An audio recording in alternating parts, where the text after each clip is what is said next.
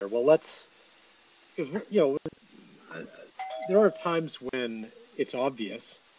There's a lot of times where you know you have to do that sense making process. You have to figure out, well, what does this really mean? Mm-hmm. I find that's where people get really hung up, is they're like, well, if we just have more data, the data, like as if the data is magically going to tell us exactly what to do and how to do it.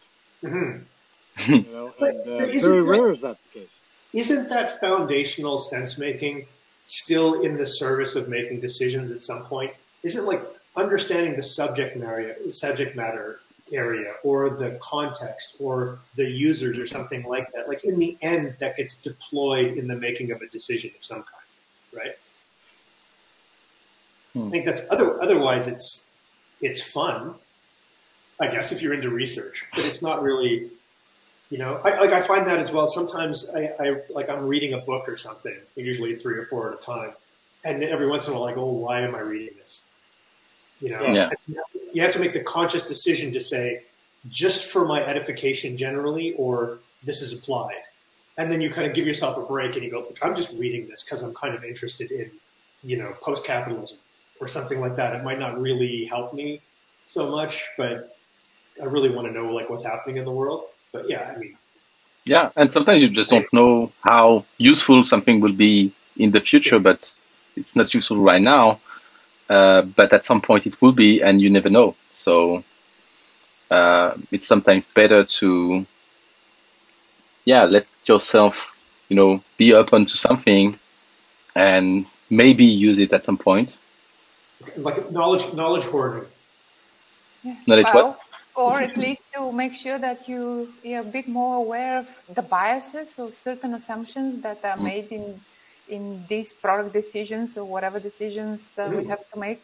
Because this is a big one. I um, always worry whether or not we are um, constructive enough and whether we are too how to say too subjective.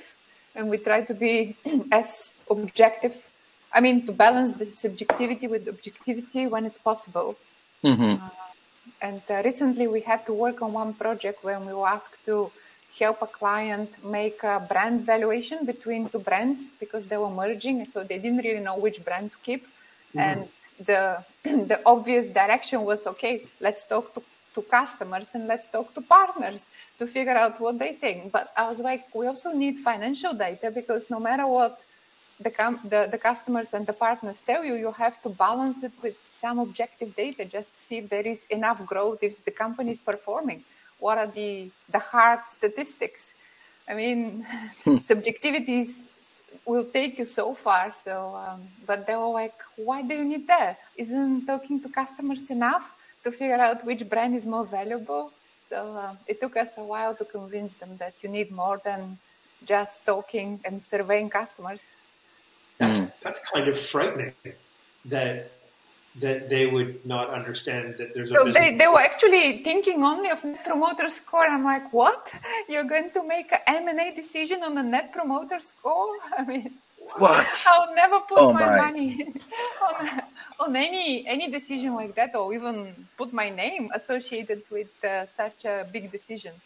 And yeah. they're in uh, in insurance business so actually brand is really important when you sell insurance packages so it's not to be taken lightly. But uh, for your point, this research and this analysis, they really wanted to streamline and get to the bare minimum, but I don't think that's enough. Uh, mm. To make this holistic understanding of the brand equity, you, you need more than net promoter score. Net promoter score is just a, a fraction.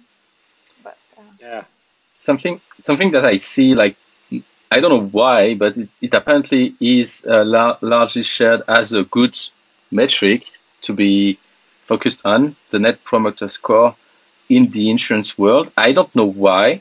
Like they even compare themselves to other competitors' net, uh, you know, net promoter scores, and they have like this market market value NPS markets, and they compare themselves to that, and it's so volatile and so.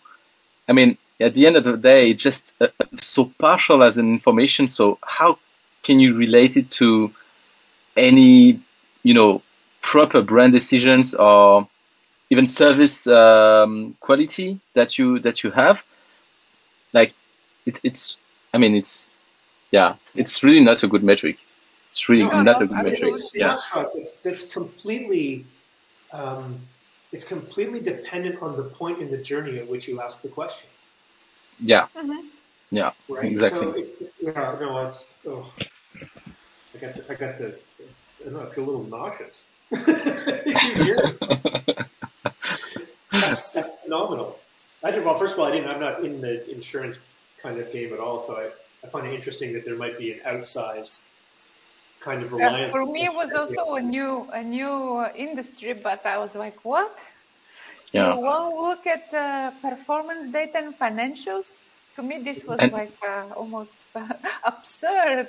And for most of them, they have just just that as an indicator of customer satisfaction, because you know. I was like, how about customer acquisition cost? Can we talk about that? And they're like, what? No. that was not very popular. Uh, well, on that point, they, they like to use like big numbers, like, you know, big general numbers, like it, it costs 10 times more than uh, to acquire a new customer than uh, retaining it, you know, some, something like that. But it, it provides no actual costs for the company itself. What it means to acquire a, a new customer right now, you know, it's like, it's just a ballpark numbers, you know, it's, it's just that. Yeah, it's weird. I agree. Yeah. Yeah. That's, I mean, with a lot of stuff though, that I mean, I deal with this all the time. Is that you see people who want to evaluate something, they want to study something, and they they have an idea of why uh, of metrics they want to use, but they Hmm. really have no idea why. Like it's it's important. Well, why is it important? Well, because somebody told me it was important. Well, you know, like it, that, that's that kind of thinking.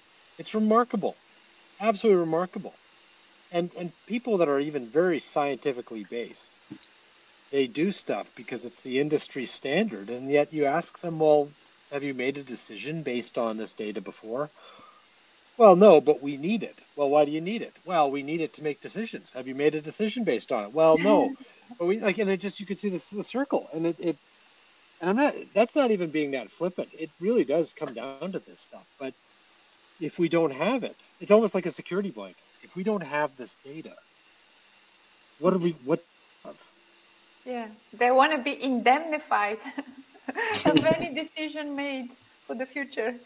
Yeah, It- Mhm. it's, Yeah. it's remarkable. I mean, I I would love to, I would love in my company to have the financial means to be completely indiscriminate and arbitrary about my activities. Like so many of these organizations I work with, and like they just spend tons of money on stuff that has zero value, but it looks like busy work.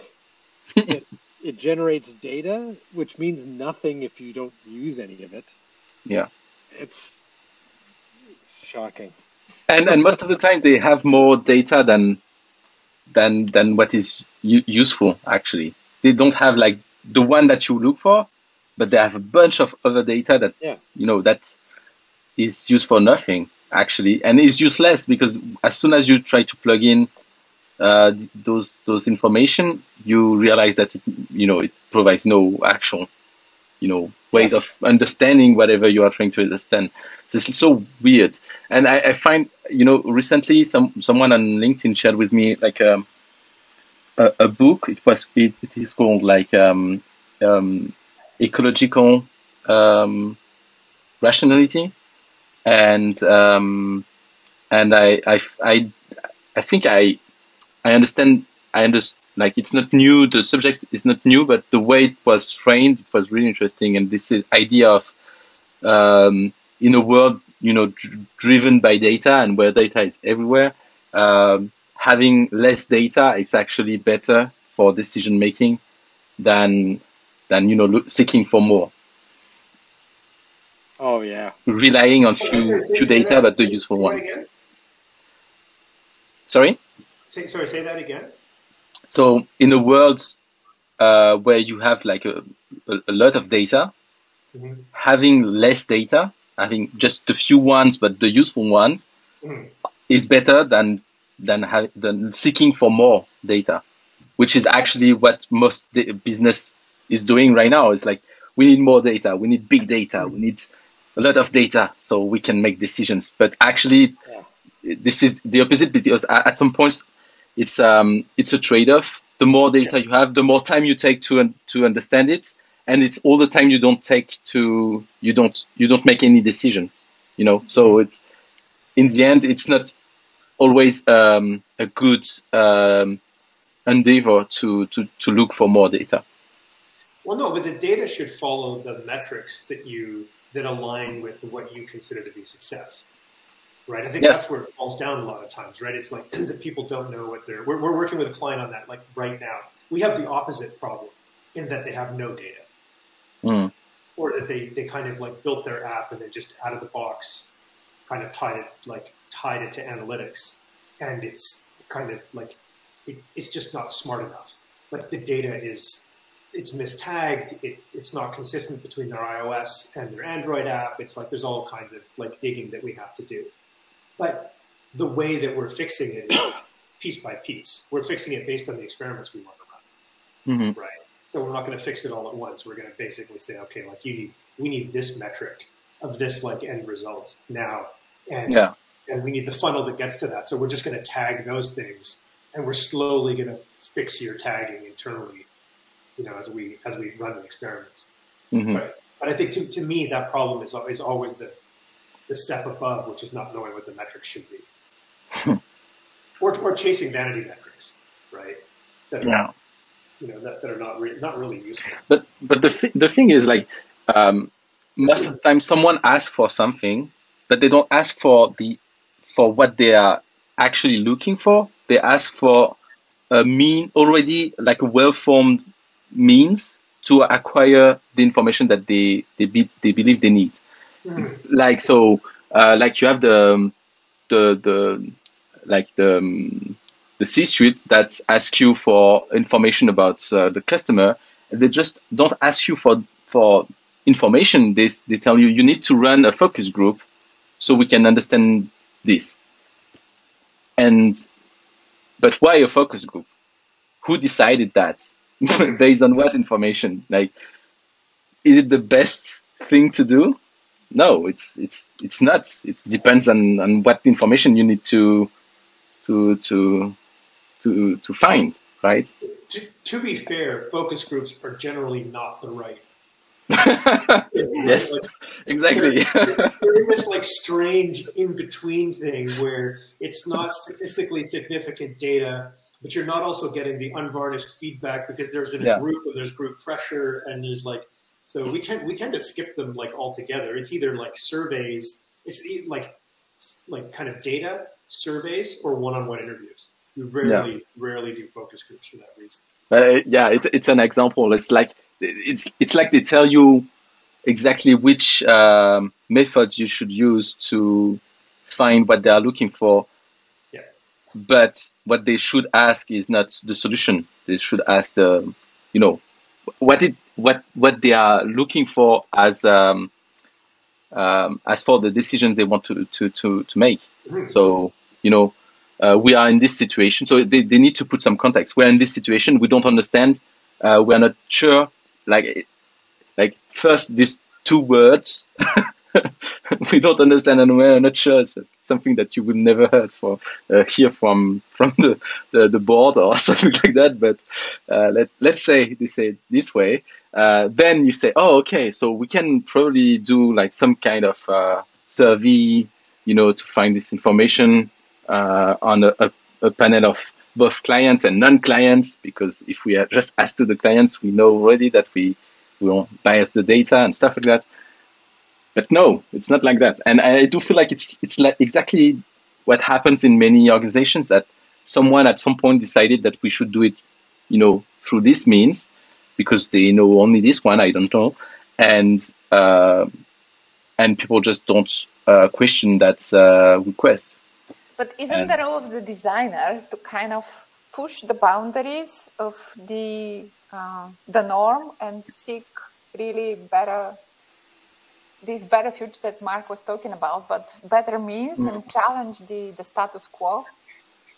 Yes. do you think that that's stretching too much and in some organizations is uh, not really welcome? I think In other can, words, can you can you say can you you can answer yes to both of those. Yes, you it's the put role of the forward- designer, and yes, you will get pushback.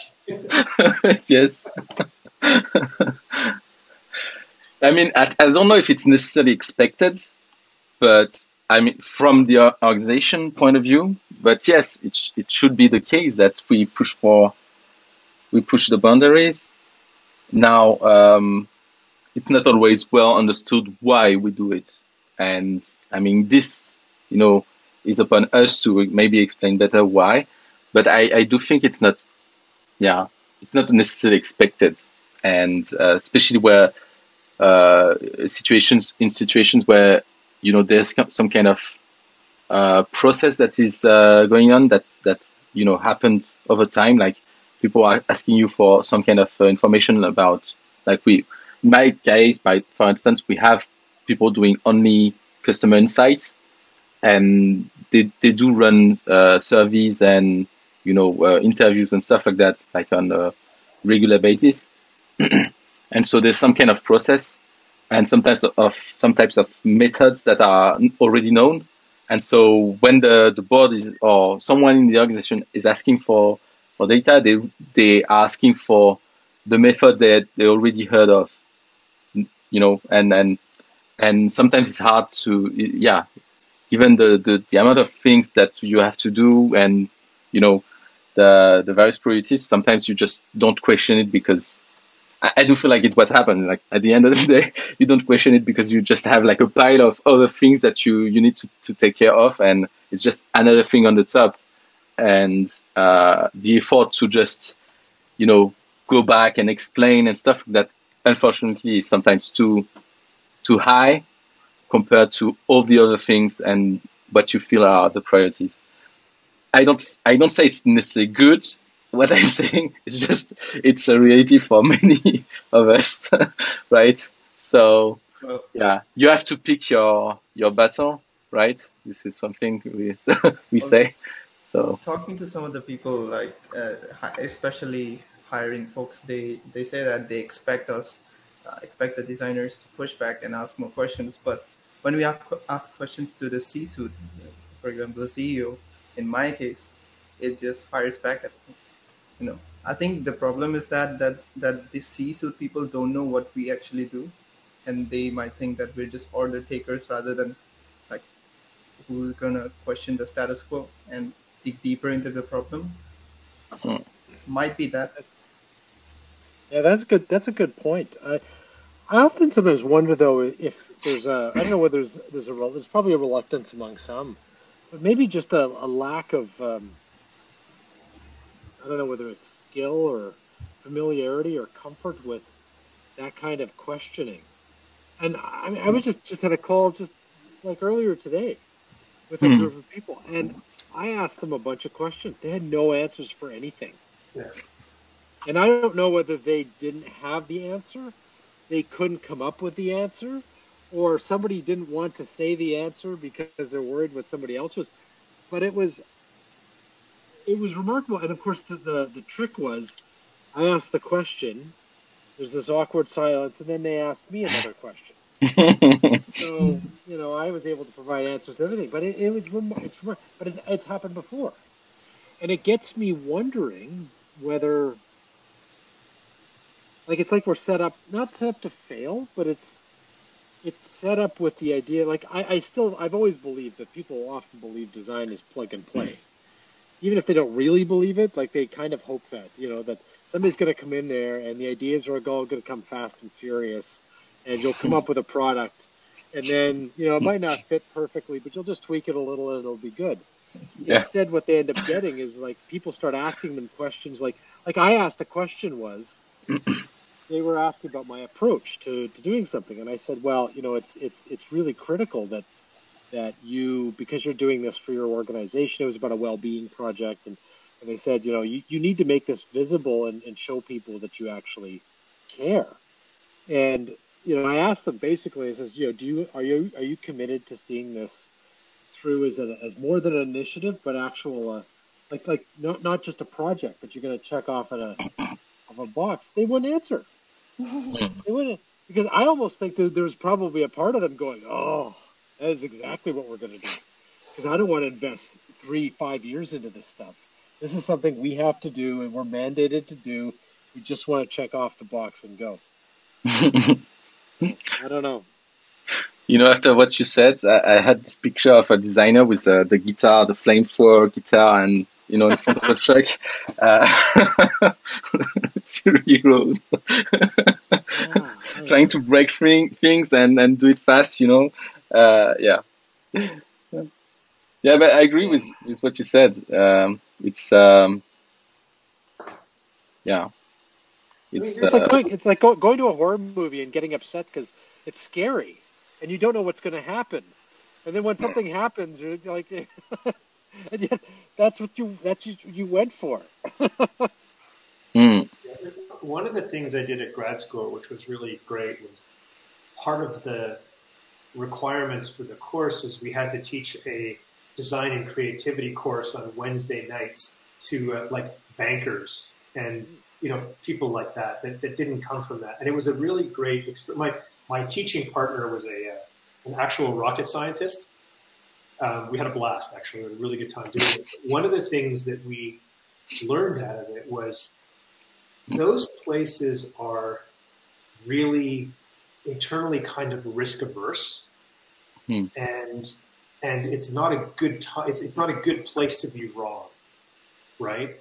And so this idea of having any kind of uncertainty or anything like that is a real. It's a culture problem, right? And so when you you, you have to like set the culture so that nothing is for sale, right? Is, is kind of the thing. And Cameron, I know you do a lot of kind of culture setting and, what it is that you're doing, but that that's like one of the big things is that you're coming and, and also anything that feels like creativity or magic or anything like that is super scary mm. right to those to those audiences and so I, I, find i mean the way that i generally break that down and i'm not like entirely successful about it but but if I can focus on the goal of what it is that we're trying to do, like what that future outcome is, I can put those questions into the frame of this will be more successful if I know this kind of going forward. And that kind of puts the whole conversation into enabling this solution to happen, right? Because, because and the other one too is the, is the whole you don't need a website or you don't need this feature kind of conversation. You need what this feature does.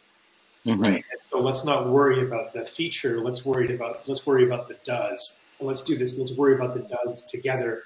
And if you let me be, and, and I'll play the jester, right? Like you know what the role of the court jester was was to, you know, be funny, but also be the one person who could speak truth to the king without getting beheaded, right? so, so, so in a way, the you have this kind of a design as jester role in that in that environment um, and it actually it actually somehow works in my favor. Like, and I'll come out at the beginning of the at the beginning of any kind of endeavor, even with really big kind of impressive clients. Like I, I tell them we're we're going to be wrong, but us being wrong and you telling us where we're wrong is our way of finding our way through this, right? And and so you know we invite everybody else to be wrong with us. Mm. So, yeah. I mean, I also got in trouble once at at college for getting my entire class to chant "I'm full of shit." And uh, after the school like walked by, so like I, I, became kind of infamous for that particular move. I, I like, and it was basically because nobody was talking in class. It was like class number two, and everybody was deferring, and nobody was pitching in. And so I had to give them the deep dark secret, which is that everybody's full of shit, and I want you to say it. I got them all chanting, "I'm full of shit," and that's when the director of the school walked by and poked her head in, and then said, "We should talk later." so, to be fair, when I told her what I had done and why I had done it, she started laughing hysterically and thought that she would. She said, I, am going to follow up with you to see how well it worked." so she was super cool. But yeah. yeah. But I think I think that's part of it. I think that's part of breaking down that kind of I can't be wrong kind of mentality. You know. Yeah. Well, you know, that, that's like anything, like failure, um, creativity, taking risks. All that stuff is is much more attractive in the abstract than it is in reality, like in the sense of. Oh yeah. On paper. yeah. Well, and, and I yeah, and I, I think that that's it. And it, so what ends up happening is, it's easy to do that when it's a thought experiment. It's a whole other thing when you can sit back there and you have to go back to somebody whether it's whoever that might be, and say, listen, we just invested time, energy, resources, whatever it is, in something that really didn't produce the outcome we thought it was going to. Mm-hmm. We now got to go back and do something else. Uh, that's hard for people to do. Like, mm. yeah, yeah, you know, creativity is great when you come up with a product that everybody absolutely loves and saves tons of money and earns lots of other mm-hmm. money. Creativity isn't less less fun when you're you know when it's hard and, yeah. and the results are unknown or the results won't be known for another six eight ten twelve months longer yeah oh, also um, my experience is when the process is a bit emergent because people really want to have something concrete and solid and know what are we going to do in every single step but usually we, we try to go with the flow and I can't predict what we are going to uncover. So for them, not knowing how this is going to play is really like yeah. very difficult. Yeah, we, we yeah. had to focus a lot on the on making sure that people understand the process rather than the outcome in those very situations. And we've had to overcorrect in terms of being really specific about like what the outcome is. Like we're going to do this and then we're going like we're going to have this set of interviews and we're going to create these mock-ups but we don't tell them like what it's going to be we just basically say look this is the process that we're going to go through and we outline the process really clearly without giving without so that gives them the anchor point without mentioning that what happens like within the brackets of what we're doing is we have no idea mm-hmm. yeah. we we also suggest uh, questions so we usually have like as anchors like two or three questions in each step that we really want to uncover to, mm. to give a pointer of uh, and, and focus yeah. on the conversation but to predict and have this rigid flow it really is difficult for people to like accept that there isn't such mm-hmm. and we just need to sit through it and see where we end up yeah to, yeah. to take a step back to what cameron was saying about that but how, how yeah, creativity is nice when there's nothing at stake. There's this kind of there's how many times have you started like a branding type project where you've explained how important differentiation is and taking a risk and that you know like safety is kind of like death and branding and this and that and they're all gung ho and then they see like the first set of concepts and then they get like really nervous because they're kind of out there and don't even want to test them and they go back and then like their conservative bias is showing and it's kind of I mean, I've seen that happen just like a ton. Like they talk at the beginning, you kind of get them all riled up about being different and doing something really exciting, even conceptually kind of outlining what you might do, and then they see it, and the more people see it internally, the the more everybody starts to get nervous and sweaty, and then it ends up kind of coming back to you know the status quo. Yeah. Yeah. Yeah. what what I do. Well, it's that idea of what I do see, sorry, there's probably a delay on my side because my connection is not so so great. Sorry for that. Um, um, yeah, what I see often in organization is like it's not necessarily that people don't want to try new things or that they are really afraid about that, but there's no the um, the organization itself is not uh, arranged in a way that allows for that kind of thing to happen necessarily. So even for people that are really really um, willing to try, it's often hard for them to find the space to do it, the space, the time, and and and because they have to convince like a, a bunch of other people to do it, uh, that they they are not afraid of trying, but they are afraid of the consequences that might you know go upon them uh, by asking that kind of thing that are that you know are uncommon, mm. that are not, not so usual for the organization and it's more like on the side of um, organizational disp- disp- uh, disp- dispositionalities, sorry for that, uh, than uh, than anything else. And I do find really interesting to understand how you can nudge that to to create more space for for testing. Um, and yeah, uh, this is something I'm trying to to do right now because I, do I do I like I have a bunch of people that really really interested to trying things, but they are really not in position to do it. Mm. And, um, and, and, uh, you know, it, it is weird because on, on, um, higher level, everyone is convinced that we, that we should do it. So there's something in between where, where things are not aligned to allow that kind of thing to happen. So that's, um, yeah, that's, um, yeah, and then this is where I'm trying to do like, um, sense making with with people internally is like understanding where are the the constraints to to the organization to to actually achieve that result. You know, being able to try things. Uh, yeah, that's. Um, yeah. Well, but you know, one of the things is that I think this is where kind of foresight and that ability to be a little bit more future oriented is comes in handy because if you think about most people making a, a risk, like like we're humans. I mean, we're, we're not well. We don't think well through time very well. Like mm-hmm. we, we don't we don't see innovations at the time of the innovations. We see it now. So, like, mm-hmm. just take Apple. Apple's a great example. Apple's been a great innovator. You don't think tons of people were, were just going, "Oh God, how what this this?" I remember when the iPhone came out. The iPhone, one of the most successful consumer products in terms of profitability, driving value, etc., in the history of the planet came out. The, the skepticism, the criticism.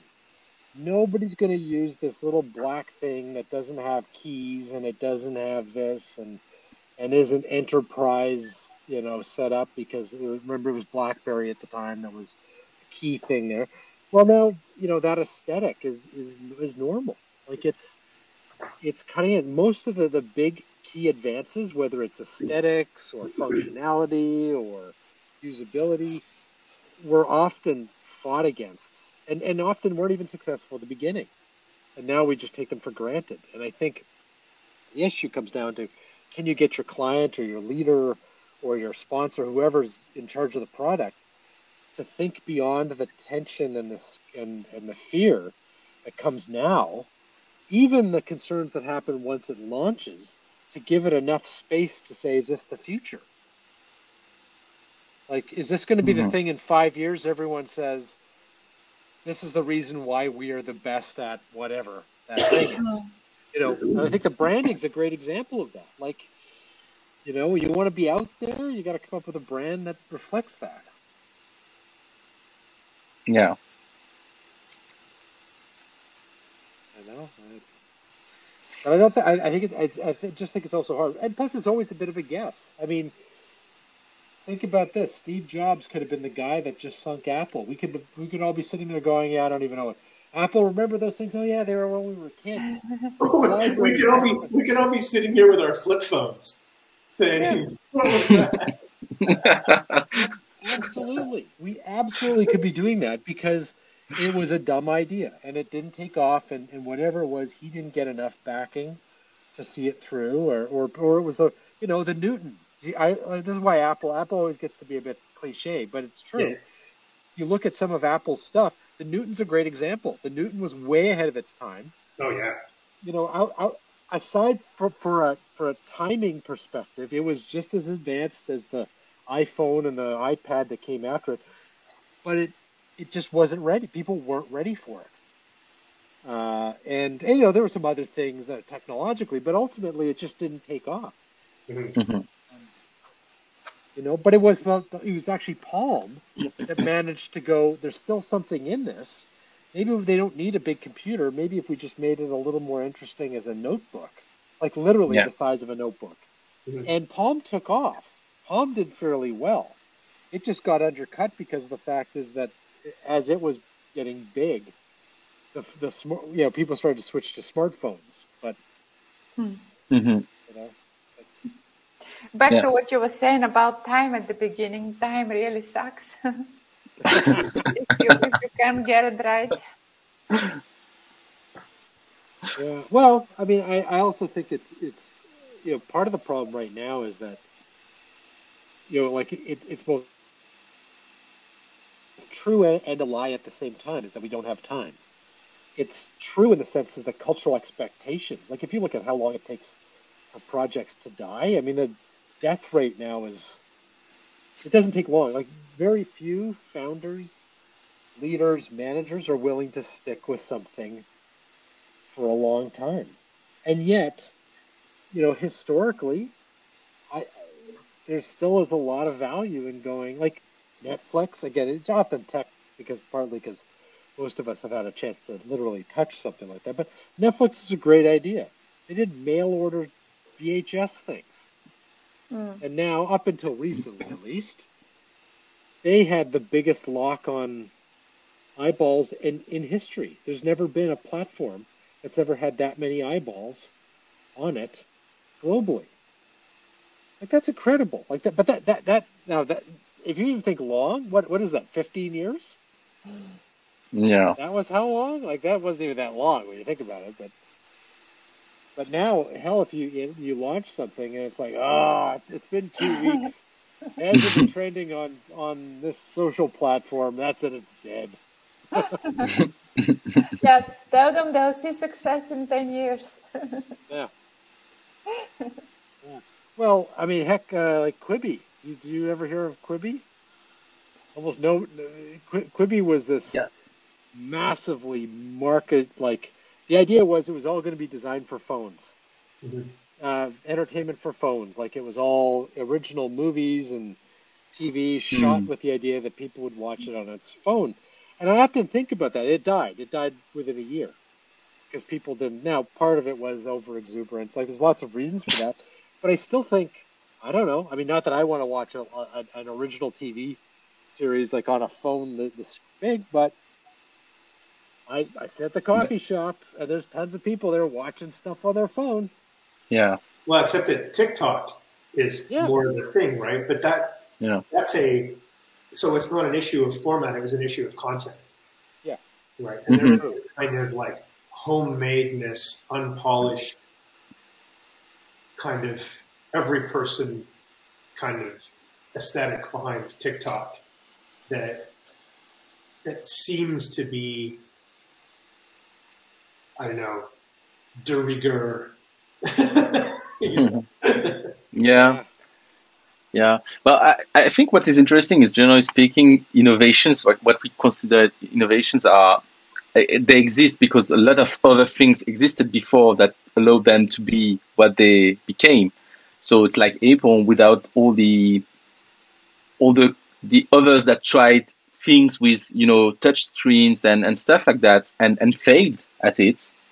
Uh, we wouldn't have like an iPhone, uh, product uh, today, and it's the same with uh, with Netflix and uh, streaming services. Like they before Netflix uh, moved to you know streaming service, uh, they, were Dailymotion, YouTube, other things, and uh, although some of them are still here today, um, they didn't invented anything. They just recombine, recombine stuff in a different way, and that's what made them uh, an innovation. Uh, when you look at Apple, uh, you know, products, uh, they had a, a, lot of things that just failed, that, that were not just good. We, we, we assume that they, they always made like great products, but it's not true. They, they made a, a, bunch of really not well thought, uh, products and they, they failed. And, uh, and yeah, despite that, they, they're still here. So yeah, just, I, I like to see it this way because, you know, it's often, it's, it's easier to, to narrow something to one event, like, uh, you know, the, the Netflix case or the iPhone case. It's, those are really interesting examples. There's a, there's a worse kind of, or a darker side to that too, which is, you know, all these mega companies, these like tech giants that are out there now, are built off of technology that was publicly funded, and none Yeah. of that goes back. They don't even pay tax. None of it goes back into the infrastructure mm. that allowed that to happen. Right. So you know this whole yeah. Silicon Valley myth that you know the real innovations come from Silicon Valley and from this kind of not necessarily decentralized, but like fluffy startup culture thing is just the most massive lie. These yeah. technology breakthroughs came from institutionally funded programs like DARPA that built the internet. You know, yeah. And touch screens and you know all that stuff. Like like Elon Musk is some kind of fantastic inventor, where he's not. He's a he's a really good marketer and business person, and has yeah. the the stones to abuse legislation so that he can you know like I think I just think there needs to be a reset in terms of the way that we think about not just innovation, but the the the kind of deification of these leaders, you know, as like yeah. big inventors. Yeah. Yeah, and, and clearly Tesla is a good example where where without government money they they would not exist at all. Like they they had like so many um they were funded like a lot with government money. Yeah. So yeah. without and, it, it, it won't have like a. All of the people at SpaceX are stolen yeah. from NASA, right? So not only are they like, and NASA budgets, and behind it's NASA budgets for, for most of it. Exactly, yeah. that, that's that's exactly so, right. And so I think it's just this this distortion field around this stuff that needs to be laid bare, you know. And and look, you don't take anything away from the people who have those skills that are able to do that. That's yeah. not that's not the point of this. It's just that those skills are different than what people are attributing to. Yeah, that's true. Yeah, that's true. I agree. And um, yeah. It, yeah, there's.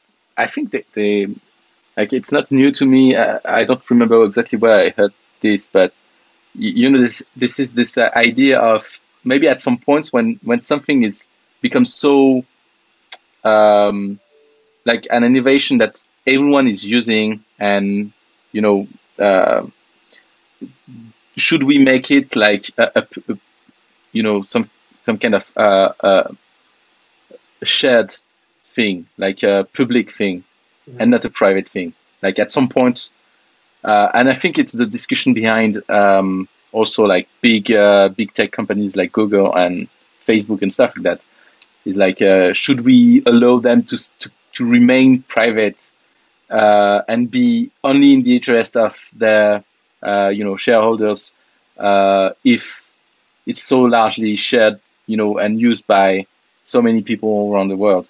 Um, but you know, the US is not a good place for that kind of discussion anyway. So, so I don't I don't think we will have any government interventions at any points in the coming years. that's not the that's not the the way they are used to do it. You know. I mean, the, the thing is, I don't know where where it started necessarily, but there's also the open source community, right? And there's yeah.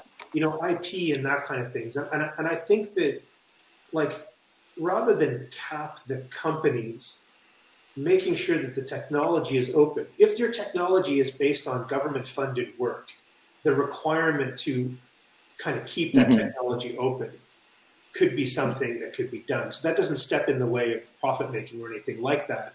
Like in terms of the way that you run your business model, but does pass the technology on. So if you take this this essentially citizen funded work and you improve on it, you're improving on something that's already open source, and therefore the licensing is you know some kind of continuation. I don't know. Like I'm not an expert on this thing, but I think there are other ways to yeah yeah. Then there, there's some legal and regulatory aspects that I, I, I, don't say they are necessarily um, uh, uh, you know um, uh, what is the term? Uh, preventing uh, those companies to to to keep one at least a part of the technology uh, public, but um, but for some some aspects they they don't do it because like it, it might be perceived as a as a um, legal risk. Mm. I, I don't know like if it's always true, but in some cases it's the kind of logic that goes on. Um, And yeah, I, I would say like usually speaking, um, markets are not made for that kind of. They are not made for allowing that kind of thing to happen. Uh, you know, um, really often.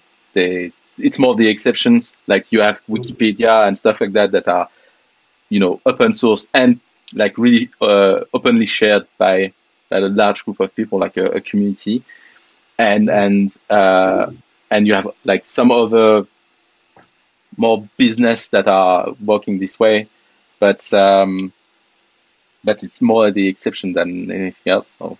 Yeah, well, there's there's also a tragedy of the commons type problem with any open yeah. source thing in terms of the maintainers working on stuff for free and a lot of people surfing on that. Yeah. Yeah, and clearly technology in that case, um, uh, digital technology especially, they they don't really create opportunities for that kind of thing to happen anyway. So it's like um, you know, with the reduction of uh, frameworks and, and languages and stuff like that to, you know, uh, minimize efforts and, uh, you know, increase efficiency, then you have a loss of diversity. Uh, then you become like, to increase your chances to being stuck into some kind of, um, you know, um, state where, where you rely on a, a few, uh, a few technology, but those technologies are uh, locked and and and still they are the like the standards because they are the most efficient at doing what you are trying to do. So you kind of feel forced to use them, and so you don't really increase the chances to end up with a world where you have more open source technology in the end. So, um, like yeah, this kind of feedback loops um, that happens. Yeah and and this is funny because uh, I I do perceive something that um, I do feel like digital technology in general, um, you know, they are, because they are so um, purposeful in the sense that they are made for something specific. Um, they they don't like it's not like uh, physical objects and stuff like that where it's easier to uh, repurpose something it's it's way more complex to do it in the digital space, actually, and um, I feel like it it's it it does not allow necessarily some kind of um, weird and happy accidents in that sense, you know, whereas two things combined by accident and created something new but really awesome, you know, and uh, something you can see like with physical objects, like you you you can you can invent like um, uh, a man with uh, like um, a character with something like that and some other pieces, and you can create something totally unexpected out of uh, this button, which is really, really way more harder to achieve with uh, with digital space uh, in that sense because they are so intentful, you know, and, and, purposeful in that sense.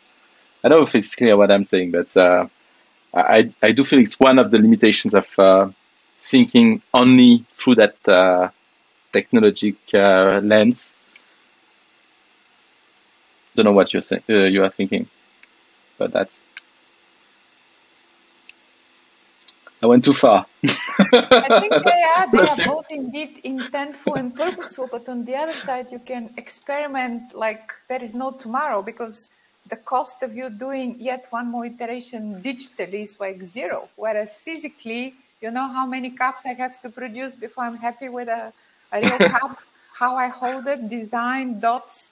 I have this dotted mug. Imagine the permutations if it had to be done. Or even I was talking the other day with a with a friend about running workshops in real life. If we don't like notes, we just delete and put a new note. But physically, how many post-it I have to destroy before I'm happy with uh, whatever I want to maintain on the on the wall as a comment? It's um, mm-hmm. I think it has these two extremes that are exhibited yeah. in the digital. It's very difficult because you have to constantly also change scale from a minor to really mega. And in physical, we are not used to that. Whereas in digital, the scale is almost like time. It's uh, really tricky. of what you That's can a do really on a, good point. On a granular basis, and the yeah the the landscape is like a Mm. completely, completely different. Yeah, that's true. Yeah, uh, that's a good point. Yeah. I mean, I, I think though that um, from a material point of view, there are more hybrid entities out there than ever before, and that'll continue as well. Right? That the the, the notion of this physical object that is not somehow connected digitally with some I don't want to I don't want to say like metaverse type thing, but but it's it, you know it, it is coming to that Mm. right? Like that there are that there are kind of like, and this is, yeah, it, it's it's not a. It's going to become more and more rare that things don't have multiple layers to them, which connect them to multiple scales. Mm. Yeah. Whether it's the, you know, barcode on a bottle of wine that or RFID tag on a bottle of wine that gives you all the information about the terroir and, and all of that to, you know, the, um, the, the, the construction kind of, what do you call it? Like the, um, oh, the, um, like the, all the, the, the shipping and everything that happens with any kind of given object, right? So, so like what the whole supply chain history is of the object Yeah. and that kind of thing that, that these things, or, or the idea that these things have digital twins Mhm. somewhere, right? That are so. I think that it's all getting more. I think everything is getting more complicated, right? That we're going to have to start to build imaginations that work at multiple scales at the same time as designers. That, Yeah. that is going to be part of the part of the frame that we're going to need to bring to things, right? And I think it's a I think it's a useful frame in some ways because something like circular design right, is, is enabled by that kind of extra layer of information and that re-embeds the physical object, even though it's mediated through something um, digital, that it, that it kind of re-embeds it in its original physical origins hmm in a way. And that, that maybe some of this stuff where the physical toll of the digital objects is kind of hidden from us might actually become more uh, tangible right? Yeah. That, that there might be that, that we might be closing a circle a little bit that carry that takes us back to the original or to the to the material origins of the digital world. hmm Yeah, I agree. Yeah, that, that's a great great point, and I, I do find uh, connecting digital to physical to the physical world is a, a, a really interesting uh, thing to do because then you, you, you remove one aspect that is uh, rampant in the digital uh, world is the volatility uh, of of a- anything like the the fact that people can speculate on so many things and stuff like that. When you, you anchor digital things into the physical world, you remove you you like you limit that aspect in that sense because things works in a different temporal uh, framework uh, when you are in the physical world. And Uh, it also adds more constraints, which are Yeah. really good for creativity. So Yes. Mhm. Yeah. Yeah. Cool. Well, we, we went Yeah. a bit over the, the hour, so I, I don't want to. Yeah. oh yes, I didn't notice. Oh yeah. it's really really great. Great. Like it's it's the first uh un you know really like open discussion we we had like for for for a while because we use this um kind of uh, more directed uh, in a sense uh, discussion like through the the canvas last time. So Yeah. like it's good to to to vary a bit like uh, We in should call of. it Uh, the emergent sessions, Kevin. Yes. the Yeah. emergent sessions. we don't know what's going to happen, but something always happens. So Yeah, You exactly. I, was, I was thinking about that the other day when um, I was having a conversation about my dog with somebody else, and somehow the idea that dogs are like in the continuous mode of like an improv show, Oh yeah. you know, because it's like the dog is always yes and, you know, kind of thing. I can't remember exactly how it came together, but it was a pretty funny conversation. Then I was thinking about afterwards, like that's kind of what these sessions are. They're kind of like design improv. Like, Yeah. in You know, if you don't prepare, you know, then it's just like discussions off the top of your head that are pinging around. So. Mm. Yeah. But they always do the yes and. Like they always, I, I, I love the. I think this is great. It's it's really nice. I was able to make it and good to see everybody. Well, it's how those things connect in each other's head. That's what makes it interesting. Because you say something and it triggers a thought that I haven't really thought of until I hear it, and then something Yeah. begins. And, and Cameron and I had a near miss three weeks ago. Ah, I know. I get, the only time I've ever been away in like almost years, in, in literal, literally years, is that Yeah. weekend you came by. I hope that trip went well. Well, I'm still in Montreal. I'm still here, so I'm gonna. I'm, gonna, I'm coming back through Toronto on the way back as well. So I'll, I'll, when I know more, it'd be the end of at the very end of August. Okay. Yeah. Okay, that'll work. That, Okay. That'll work. I was gonna say, I ho- I hope it's not the end of next week because that's the other trip I've got. No, it's, it's, I'm leaving. I think I'm leaving. I, it's going to be like the very, very end of August or the first couple of days of September, where however the, the, the dates fall there. yeah. Oh, very cool. Well, I'm sorry we had the near miss, but that would be great if we could do something. You know. Yeah. Well, I'm, I'm in. Yeah. Now that I'm in, the, I'm in Montreal for the summer, so I'm kind of hanging out. I've, I've become. I've become a, a Eastern time zone person for three Ah. months. All right. Oh, that's very cool. Nice. It was, Okay, well, take see you care. Yeah, thank you. time- With our Well- emergent conversations. yes, Bye. thank you for coming. bye-bye. Bye bye. Bye, everybody. Bye.